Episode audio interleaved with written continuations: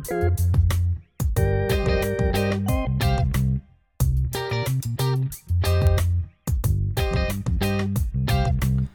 and welcome to episode 61 of the Atlanta Man podcast. I'm your host, Ryan Rogers, and on today's episode, we will be discussing the last two series uh, from the Braves. They had the All Star break in between their series with the Nationals and the Angels, uh, but we'll uh, dig in to those games in just a second. But the headliner of this podcast is that Adam Duvall is out for the rest of the season. He got hurt during game two, I believe, of the Angel series this weekend.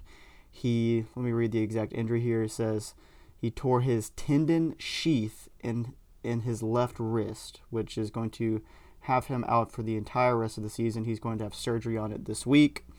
So, um, not a absolutely massive blow to the Braves, but definitely um, something that is a, a, definitely a big loss for the team. Um, not like one of their stars going down, but Duvall has been a very productive player lately. Um, really, for like the past two months, he's been very, very good. Um, he's a very solid defender, and yeah, it's it's a it's a real loss for the team. Um, I got his numbers pulled up now.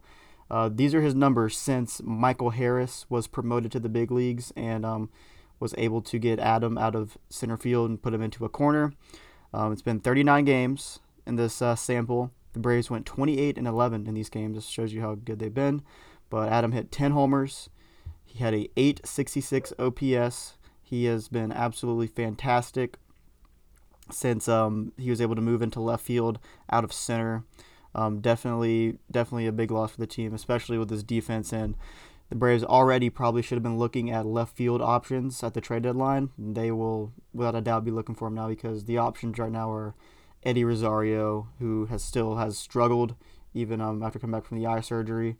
Um, Guillermo Heredia started in left field on Sunday against the lefty. Really, that's their main option against the left-handed pitcher is Heredia, who is um, not what you want um, as a starting left fielder against lefties. You gotta have something. You gotta have something better than that for sure. And Eddie can't hit lefties, so it's kind of a righties or bust for him. And even though he's he's really not hitting um, the righties great either this year, he's just struggling overall. So yeah, the Braves will definitely be looking into a corner outfield upgrade at the deadline. That's kind of become priority number one for the team. Maybe a starting pitcher too. Um, it could be equally as important, but yeah, it's a it's a hole in left field right now. There's plenty of options out there. Um, I'll, I'll, get into those probably next week on the podcast right before the trade deadline. Um, so yeah, it's a it's a pretty bleak in left field, um, especially with Duvall gone now. But yeah, definitely not a good not a good thing at all with the Duvall going down because he had been pretty pretty productive over the past month and a half, month month and a half plus or so. So definitely a real loss there. So now we'll get into the actual baseball games that took place um, since we last spoke. Uh, right after the Mets series, the Braves went to Washington to face the absolutely terrible Washington Nationals. They took the first three games of this series. They dropped game four uh, Spencer Strider kind of had a dud, but he was also kind of uh, unlucky in a sense in, uh, in that game. But uh, definitely a dud of a start for him. But we'll start off with game one. The Braves won five to four. Um, kind of a breezy win. They led pole to pole in this one until the very end when things got a little chippy. They led um, five to two heading into the eighth inning, but they allowed a run in the eighth and ninth. I think it was yeah, Minter and Kenley both allowed a run. This was Kenley's first like save situation back, and he definitely had to labor a good bit in this game. Let's see his uh, line. Give up two hits and giving up a run. Um, gave up a home run too. I uh, I think was it Josh Bell that hit it off of him. He gave up a home run though, nonetheless. Um, but also gave up a couple of hits. Uh, had a lot of base runners on, and uh, definitely had to get out of a, of a, tough jam. Had to throw 24 pitches to get out of the inning. AJ had to throw 20 in his inning when he gave up a, a run also. But Kenley was able to get out of it got the save. He hasn't been super sharp since coming back from his um, heart issues that he's had, but honestly, a lot of these games that the Braves have played have not been save situations or high leverage situations at all. So take it with a grain of salt because this was like one of the only games the Braves have played that's been remotely close um, since Kenley came back. So move on to game two. Braves win eight to four. Um, another game where the bullpen kind of let them the Nationals make it interesting ish in the ninth inning. Uh, Will Smith gave up three runs in the ninth. They had to bring in AJ Minter to save it, and um, Yeah, age or Will Smith goes 0.2 innings pitched, three earned runs, two walks, three hits, including being told to walk Juan Soto with the bases loaded, and then immediately getting removed from the game. Him and Soto had a, a pretty entertaining exchange after that moment. Thought it was pretty funny. Juan Soto just completely and utterly owns Will Smith in every sense of the word. I mean, Will Smith was calling him a mother effer and all this kind of other stuff, and Juan Soto just kind of put his balled his fist up, put him under his eyes, and made the crying baby gesture to him, and uh, just pretty humiliating for Will Smith of having Rick Kranitz come out to the mound and said, "Hey, don't just don't give this guy anything to hit." Walks him on four pitches with the bases loaded, which honestly is the right move because Soto could have tied the game or made it a one-run game. Made it a one-run game if you would have gone deep off Will Smith, which is like a likely scenario with those two guys um, clashing horns there. But the Braves win eight to four. Probably should have been a larger win than it is because they're leading eight to one heading into the bottom of the ninth. But who cares? Braves win eight to four. Move on to game three. Another just breezy win, six to three in this one. um, they led four to nothing, but the Nationals did come back to make it four to three. But the Braves tacked on two runs in the seventh to make it a six to three game, and uh, they win pretty comfortably in this one. Didn't really feel like the Nats um, had a super large thread this game like they did in the others. But this was Kenley's, I think it's Kenley's only clean outing in the save situation since coming back. But he, um, I think he had a one two three inning. Yeah, he did one two three inning in the ninth for the save. Um, good cleaning for Kenley he has not been um, great there, like I said lately. So move on to game four. This is the one that the Braves dropped. They lost seven to three. Like I said, Spencer Strider kind of had a dud in this one, but got a little bit unlucky. Austin Riley had a couple of really bad defensive plays in this game, which he's earned a lot of those with how good he has hit. He's been absolutely fantastic lately. He's been like the best hitter in baseball for the past few weeks or so. But Strider's line does look pretty ugly. Uh, four innings pitched, five earned runs. I don't know how earned those runs really were, but still wasn't the sharpest. Had four strikeouts, gave up four hits and two walks. Um, still though, he's still having a really good season. ZRA still at 303. He's uh, he's fine. I'm not really worried about Strider. It was just uh, kind of one of those days for him. Um, watch Washington had a bullpen game in this game. The Braves did uh, come back a little bit. They got three runs off of Jordan Weems in the uh, fourth inning, but that's all they would get for the entire game.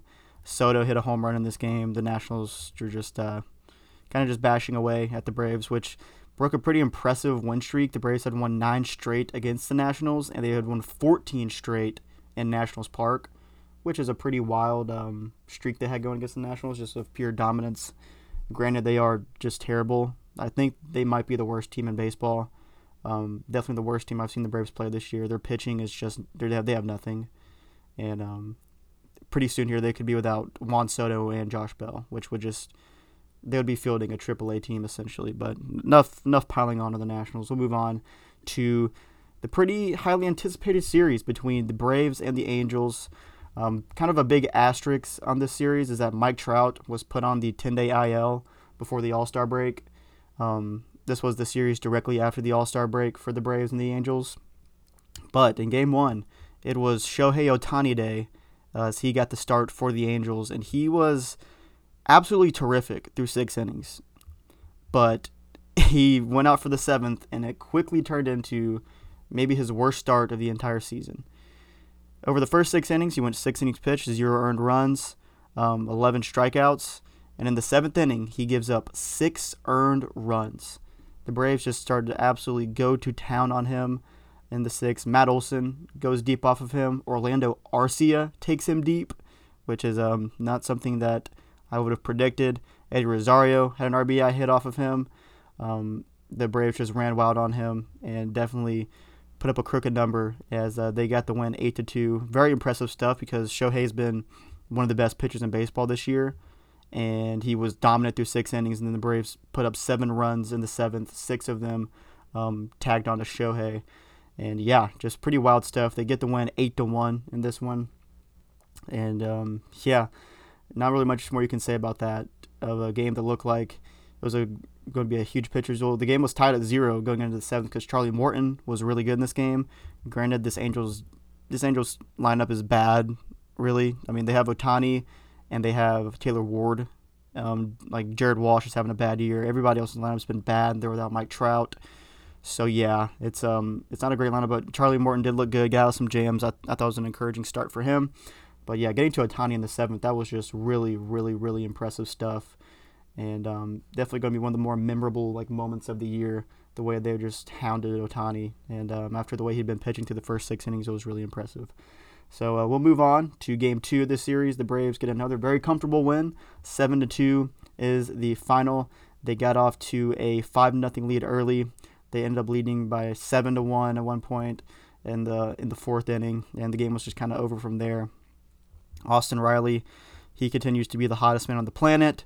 Uh, he had his 28th homer. Um, Acuna got a double in this game, which was uh, pretty pretty good stuff from him. Kyle Wright was good in this game. As always, he's been just great all year. Six innings pitched, two earned runs, eight strikeouts. He was great. He did give up a homer to Ohtani. Ohtani hit an absolute rocket into the chop house. I don't know what the exact launch angle of this ball was, but it was it the entire flight of the ball was literally the exact height of the large wall in right field, which isn't a very like like tall home run. It was just a absolute missile with the lowest possible launch angle for that ball to get out, and it did. He just he just crushed it in a line drive way. I guess is the way to put it. It was just an absolute bullet. But uh, Ohtani did take Kyle Wright deep. He had two hits in this game, uh, but the Braves got a pretty comfortable win, seven to two. Now we'll move on to the final game of the series. This one was not fun at all. The Braves lose nine to one. Ian Anderson had another just absolutely horrific start in this game. Uh, he goes three innings pitched, seven earned runs, three walks, eight hits, only two strikeouts, and he gave up a homer.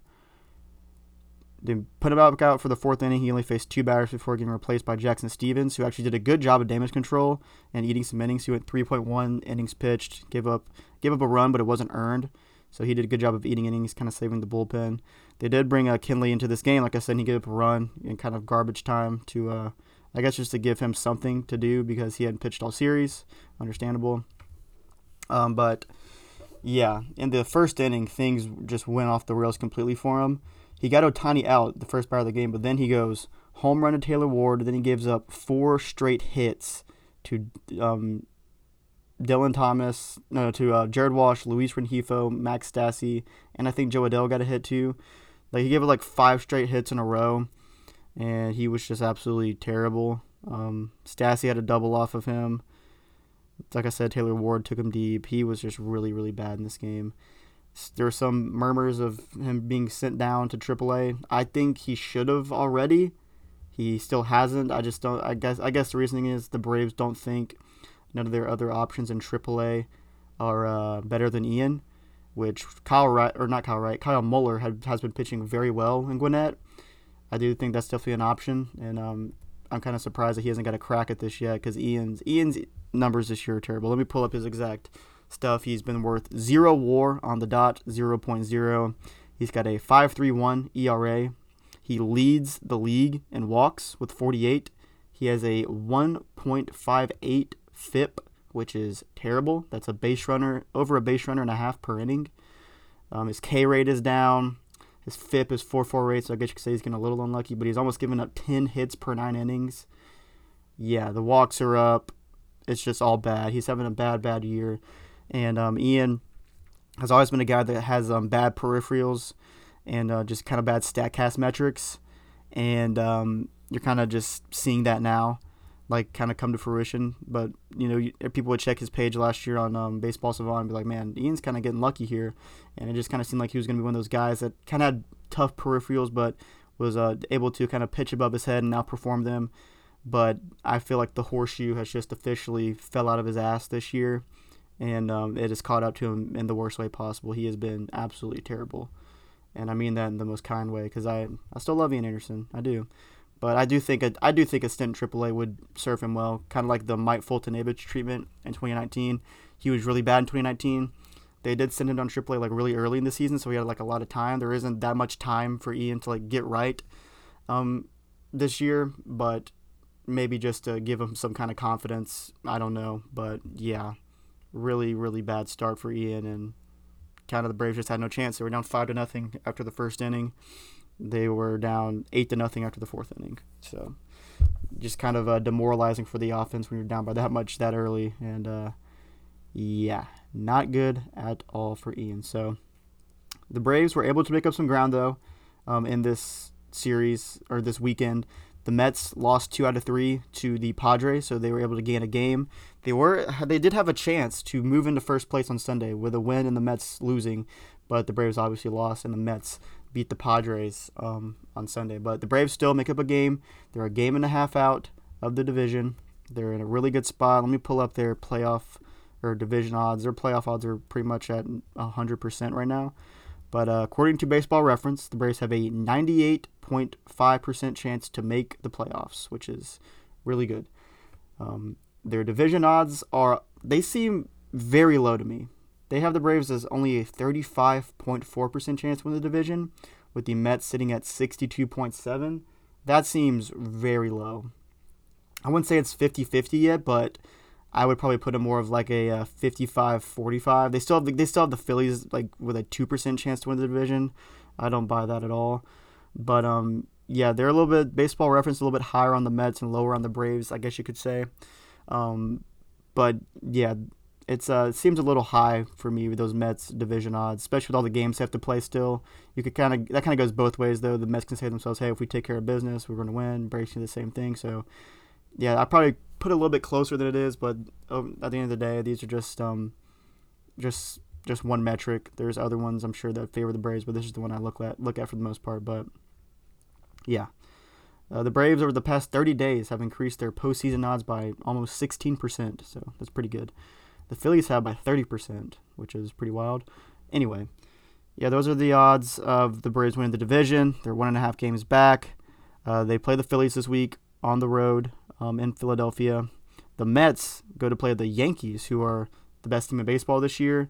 I think it's only a two-game set. I don't I don't know if it's in um, Yankee Stadium or if the Mets are going to have home field for that one. But uh, this week, the Braves have the Phillies for three, and then this weekend they go they come home and play Arizona for three at Truist Park. So a pretty um, favorable schedule. The Phillies have been struggling lately, and I just don't think they're that good.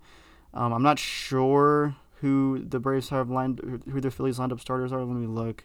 If they get Wheeler and Nola, kind of seems like they always get Wheeler and Nola. But uh, let me let me just check that real quick. Okay, so game one is uh, yeah they get Aaron Nola game two. The Phillies have not announced their starter for game three. They get Ranger Suarez in game one tonight, but uh, Brace got Max Fried going. Then it'll be Strider in game two and Morton in game three. So th- I don't think it'll be Zack Wheeler for game three, as uh, I feel like they just would listen him by now. So they're gonna get Aaron Nola, but probably not Zack Wheeler. That's a good sign for the Braves. And yeah, a favorable week for them for sure. They're better than the Phillies and the Diamondbacks, so they should have another winning week. And uh, like I said, the Mets got to play the Yankees, so hopefully the Yankees can do us a favor and uh, help take them down a couple notches for sure. So. Uh, yep, that'll do it for this episode. If you made it this far listening, I really, really appreciate it, and I will see you in the next one.